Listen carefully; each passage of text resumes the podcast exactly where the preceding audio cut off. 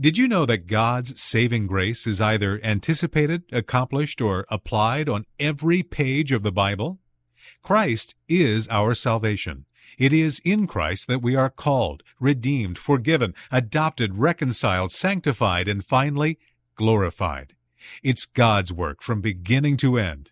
And not only that, but God planned our salvation before the foundation of time. God knew the solution even before we caused the problem.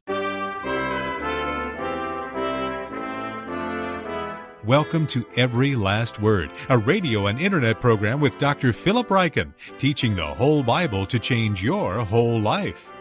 Our current series is The Message of Salvation, and in the first three messages of this series, Dr. Ryken has laid out that we need to be saved because we're sinners.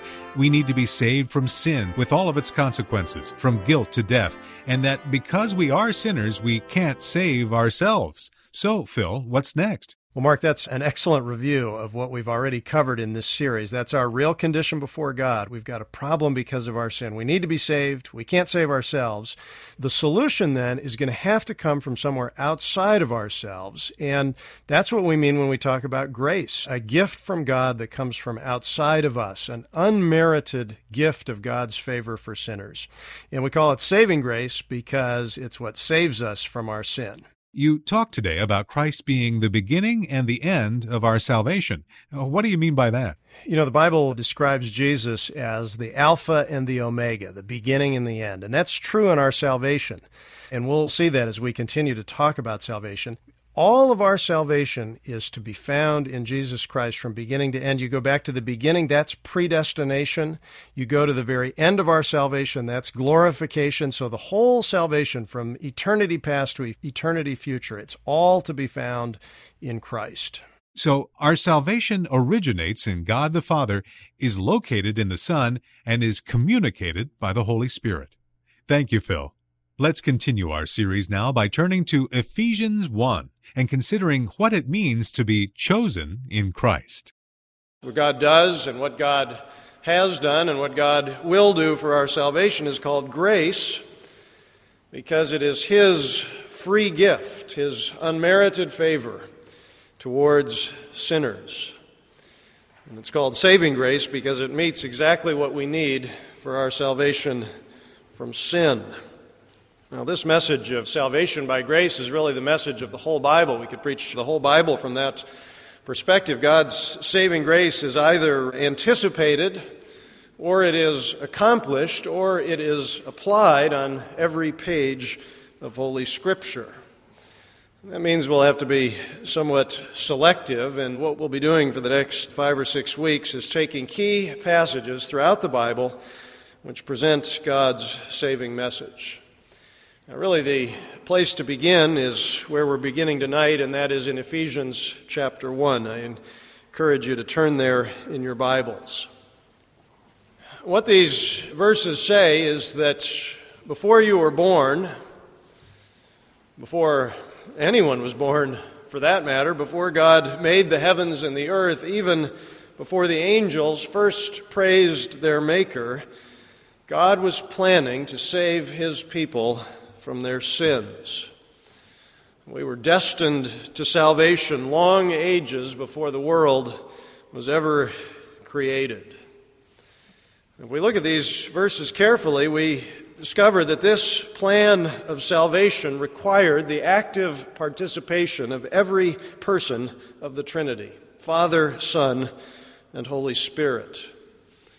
Here in the opening chapter of Ephesians, the Apostle Paul praises first the Father, that's verses 3 through 6, and then the Son, that's verses 7 through 12, and then finally the Holy Spirit in verses 13 and 14 for the part that each one of them plays in salvation.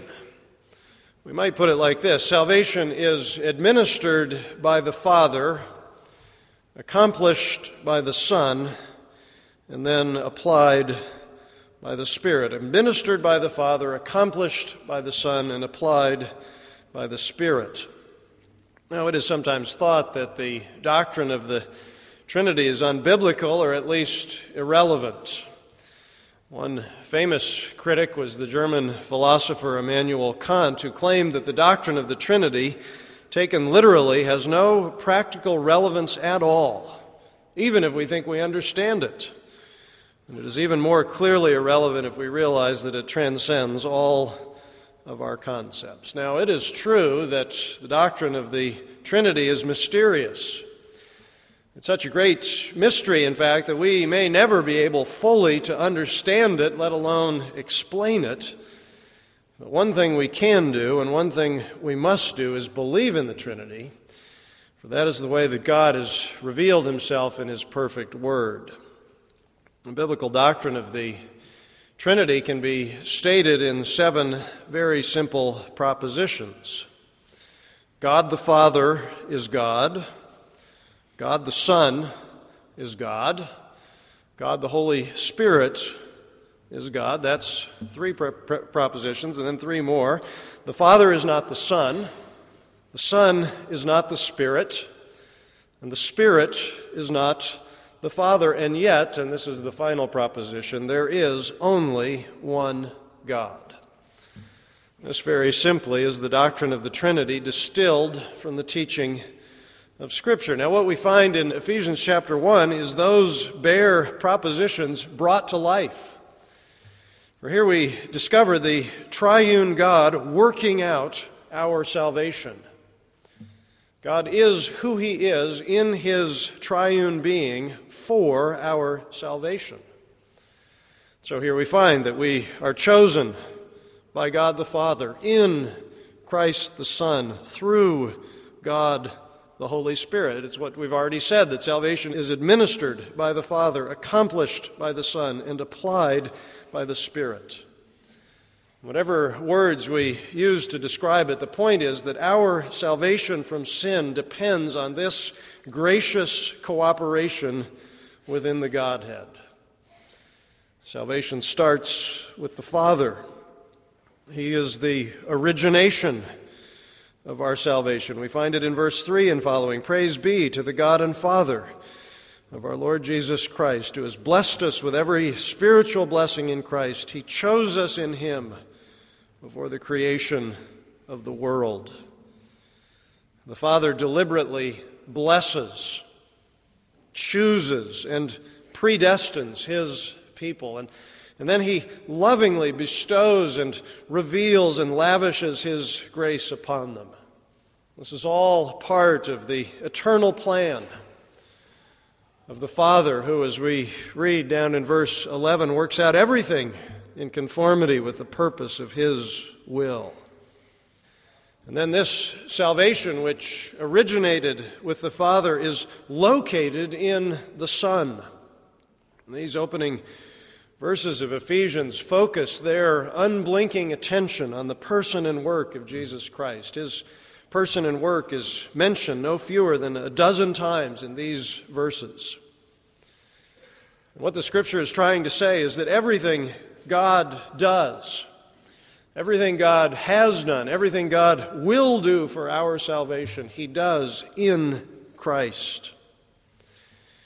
And really, by listing so many benefits of salvation, these verses set the agenda for much of the rest of our sermon series. Salvation means election, God's choice to save us by His predestinating grace. Salvation means redemption. This is verse 7 the payment of a price to free us from bondage to sin. It means atonement perfect blood sacrifice which takes away our guilt and secures the forgiveness of our sins. Salvation means adoption, going back to verse 5. That's legal act by which God makes us his own sons and daughters. Salvation means reconciliation, as we find it in verse 10. God unifying everything in the universe together in Christ, ending our alienation from Him and our estrangement from one another. And then finally, salvation means sanctification and glorification, which are described in verse 12 God making us morally spotless and shiningly beautiful, as spotless and as beautiful as His own Son. You see, these verses contain virtually the whole message of salvation. The important thing for us to know tonight is that all the blessings of God come to us in union with Jesus Christ. We are blessed with every spiritual blessing in Christ. Verse 3 so that just as we were utterly lost in Adam, so we are completely saved in Christ.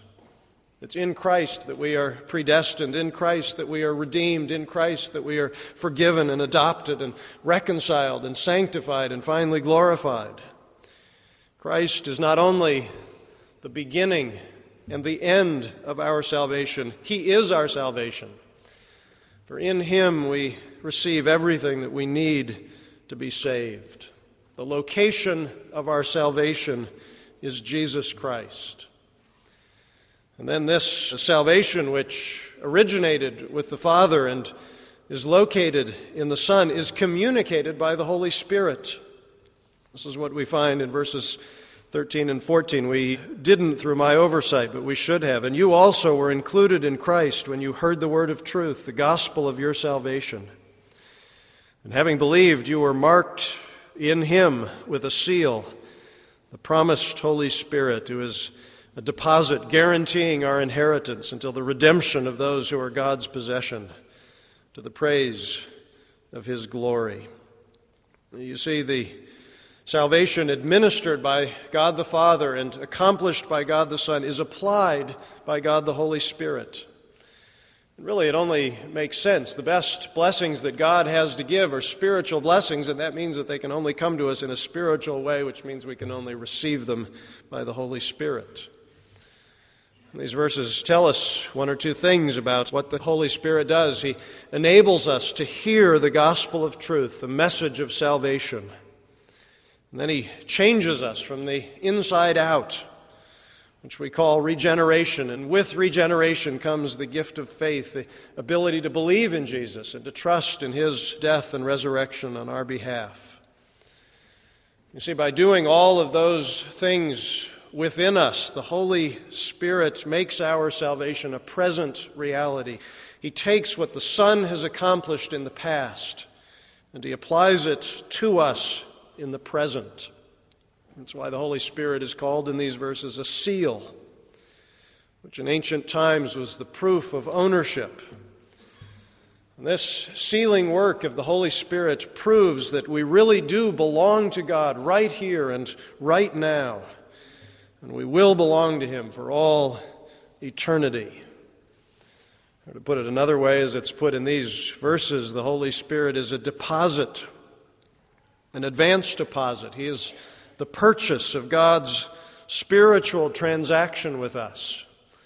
He is a down payment on eternity, the security of our salvation now and forever. You see, here in the first half of Ephesians, we have a complete overview of the work of God in saving sinners. All the blessings of salvation come from God in Christ by the Holy Spirit.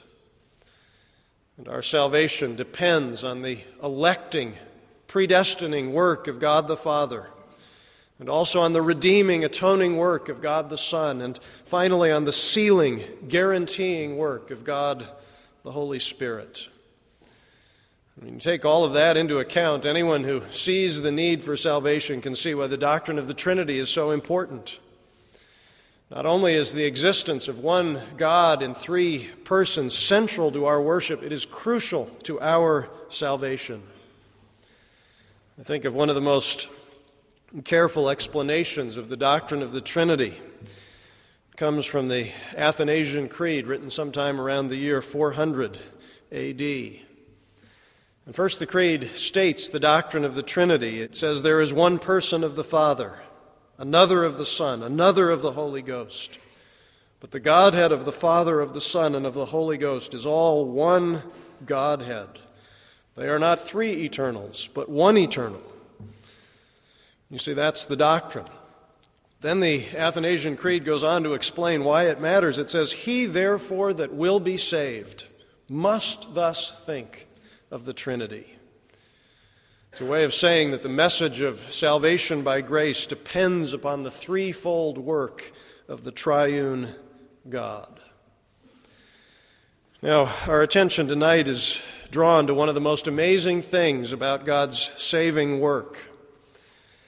That is that it began in eternity past. The emphasis in Ephesians 1 is not so much on the Spirit's application of salvation in the present or even on the Son's accomplishment of salvation in the past. It's on the Father's administration of salvation before the beginning of time. Our salvation was predestined, for we were chosen before the creation of the world. Whatever saving work Jesus Christ has done in history thus depends on the saving plan of God from all eternity. You know, it is becoming increasingly popular for theologians, including some who call themselves evangelical theologians, to think of God as performing without a script.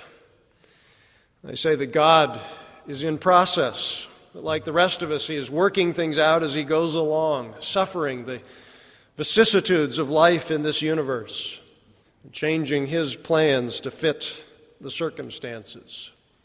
There is a sort of creative interchange between earth and heaven which allows human beings to influence God, even to change his mind altogether. And therefore, God cannot know the future and never has known the future. Well, that is not at all the biblical picture of God. It's, it's true, of course, that God is actively at work in human history.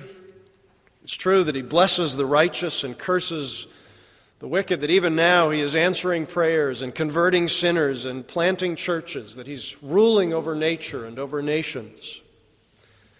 And understand that God does all of these things strictly according to the plan he established before he created the world.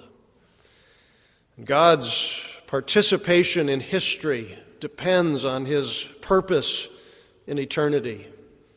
He is working everything out according to his eternal plan, a plan which predates even the creation of the universe. In the first part of this series of sermons, we sought to understand the problem of humanity, and now we discover that God knew the solution even before we caused the problem. He developed his plan for salvation even before the foundation of the world. Now, it's important to understand that all God's plans were established in eternity. The Bible could hardly be stronger on this point than it is. Look at verse 11. God works out everything in conformity with the purpose of His will.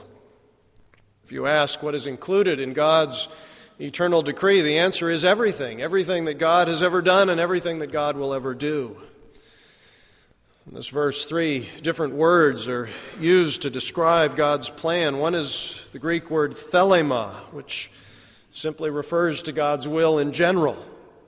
Another is the word prothesis, which means God's purpose, especially his foreordained purpose. And the third is the word boule, which refers to God's counsel, or again, to his purpose. And taken together, what these words show is that there is nothing which lies outside the divine intention. God does whatever he does according to his predetermined plan.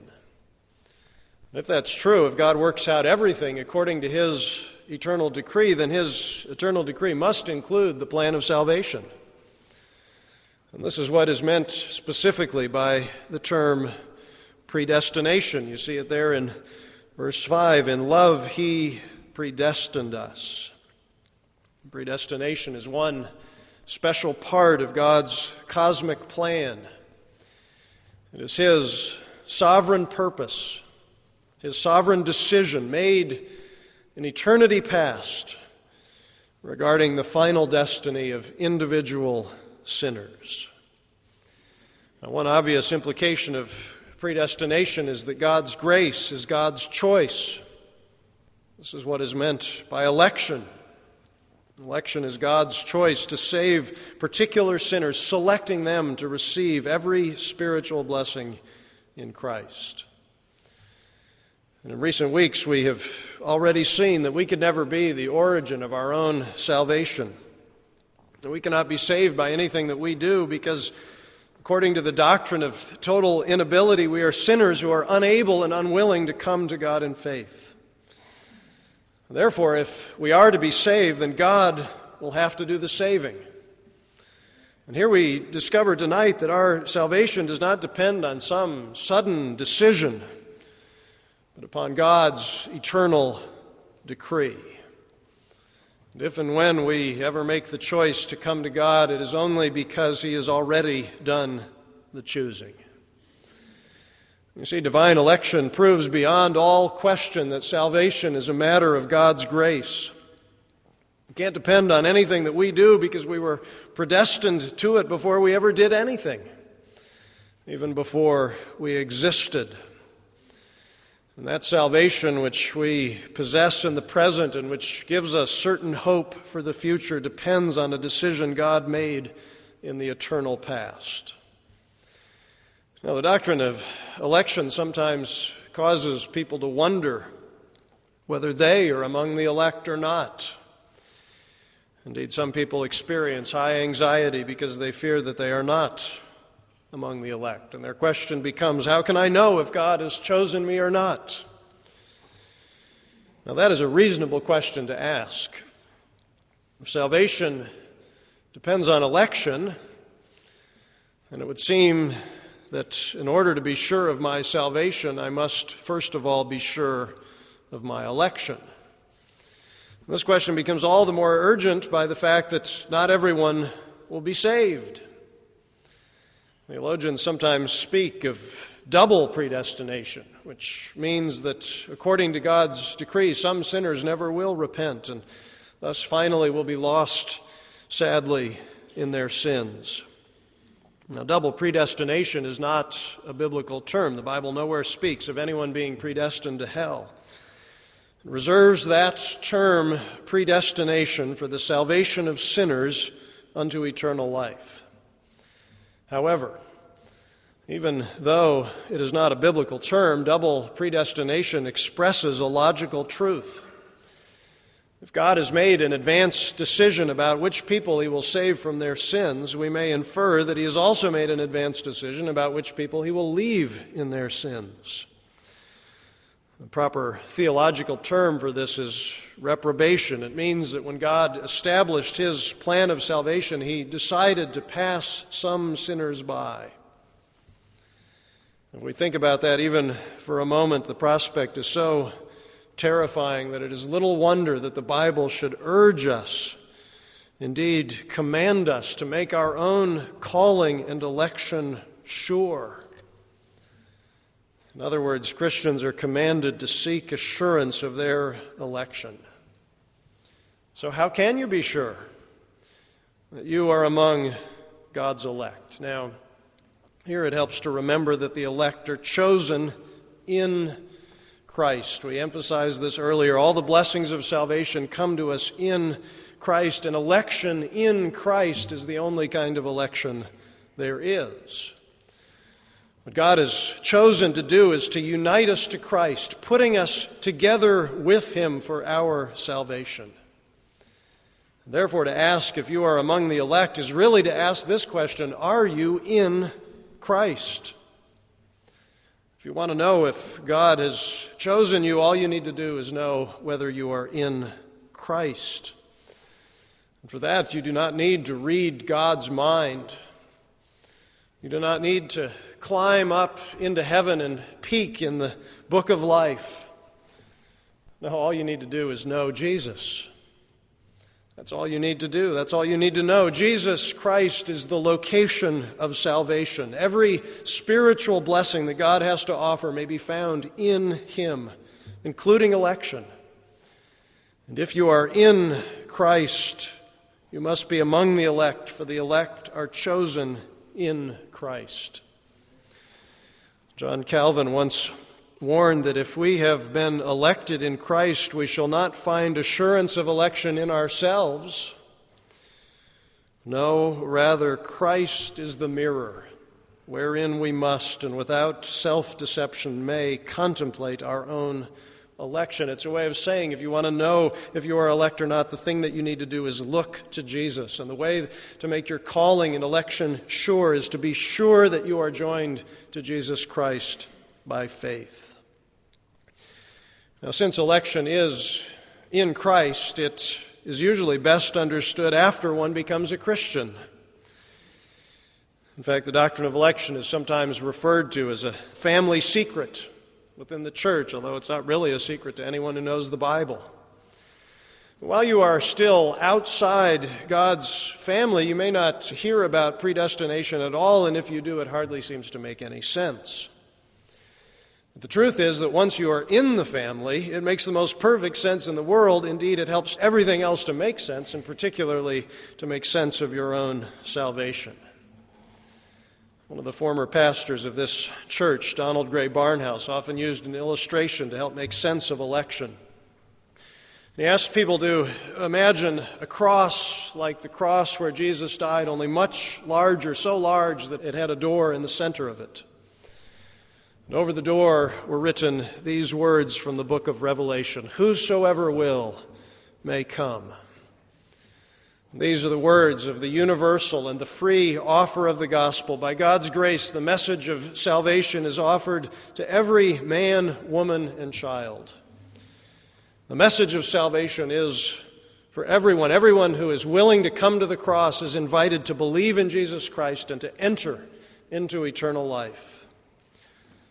And you see, on the other side of the door, a most happy surprise awaits the one who believes and enters.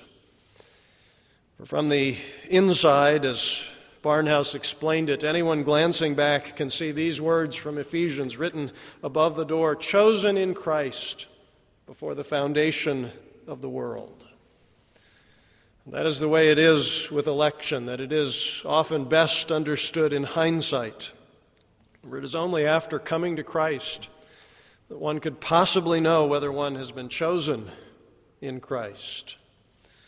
Those who do make a decision for Christ find that God made a decision for them in eternity past. It's like the words of the old 19th century hymn I sought the Lord, and afterward I knew. He moved my soul to seek Him, seeking me. It was not I that found, O Savior true. No, I was found of Thee. Now, the doctrine of election is a difficult doctrine. There are a number of reasons people have difficulty with it. I'm not going to take the time to go through them now. Some of them I will discuss, no doubt, during our question and answer time here at the front of the church after the service. And I think really the main reason that election is difficult is because it shows in a way that nothing else can the sovereignty of God's grace. In other words, it proves that ultimately our salvation depends entirely on God and not on ourselves. Salvation is neither initiated by human choice nor appropriated by human effort. It begins and ends with the sovereign grace of God's electing will. And you see, this inevitably shatters our pride for it dashes any last hope of snatching glory for ourselves. And that is why we may be sure that whenever the doctrine of election produces any kind of arrogance, it is not being properly understood at all. It is sad and yet, I think, true that some Christians who hold to the doctrine of election are conceited about their status as God's chosen people. Being numbered among the elect becomes a matter of pride for them. They're attitude becomes, I'm one of the elect, and you're probably not. Now, obviously, people who take such an attitude do not understand election. Indeed, we may wonder whether they have really received God's grace at all. When it is rightly understood, election provides the basis for genuine spiritual humility. God's unconditional election proves our total depravity. It shows that we do not deserve to be saved. It shows that there is nothing in us worth saving at all. Therefore, if God has chosen to save us, it can only be because of His unmerited favor. And once He has saved us in this way, there's nothing left for us to boast about except for God and His amazing grace. In other words, election is all to the glory of God. The glory of God. This is the beginning as well as the end of our salvation. And we've already seen that the reason God made us in the first place is to glorify Him forever. We've already seen that the glory of God is the reason that our sin is such a disaster. It means that we can no longer glorify God because we are so busy seeking our own glory. And you see, God will see to it that He ultimately gets all the glory that He deserves. And since He is glorified whenever He does for us what we cannot do for ourselves, then one of the primary ways that He glorifies Himself is through the salvation of sinners. We are saved for God's glory. Salvation begins with God's electing grace. You know, in reading Ephesians chapter 1, it's almost impossible not to be affected by its mood of joyful exuberance. Really, this passage contains, and you've probably noticed it tonight, some of the most complex theological concepts raised in the entire Bible. Yet here, the Apostle Paul is not really teaching doctrine at all. What he's really doing is simply praising God for the glory of his grace. In fact, in the Greek original, this whole passage running from verse 3 to verse 14 is one long sentence punctuated with praise. Verse 3 Praise be to the God and Father of our Lord Jesus Christ, for he chose us in him. Verse 5 and verse 6 In love he predestined us to the praise of his glorious grace. Verses 11 and 12 In him we were also chosen in order that we might be for the praise of his glory. And then finally, at the end of the passage, you also were included in Christ to the praise of his glory. This torrent of praise is not so much theology as it is doxology. The Bible wants us to do something more than simply believe the doctrine of predestination. It wants us to experience the joy that that doctrine brings to Christian life and worship. And we will understand this best when, whether we speak of the origination of election in God the Father, or whether we speak of the location of election in God the Son, or whether we speak of the presentation of election in God the Holy Spirit, we realize that all of this is only for the glory of God. Our Father, we do praise you for your sovereign grace and for your sovereign choice. Those of us who know Jesus Christ in a saving way understand so clearly that we could never have come to you unless you had first planned for us to do so. And we give you praise that for the fact that from beginning to end our salvation is all of your grace. And for that we give you the glory in Jesus' name. Amen.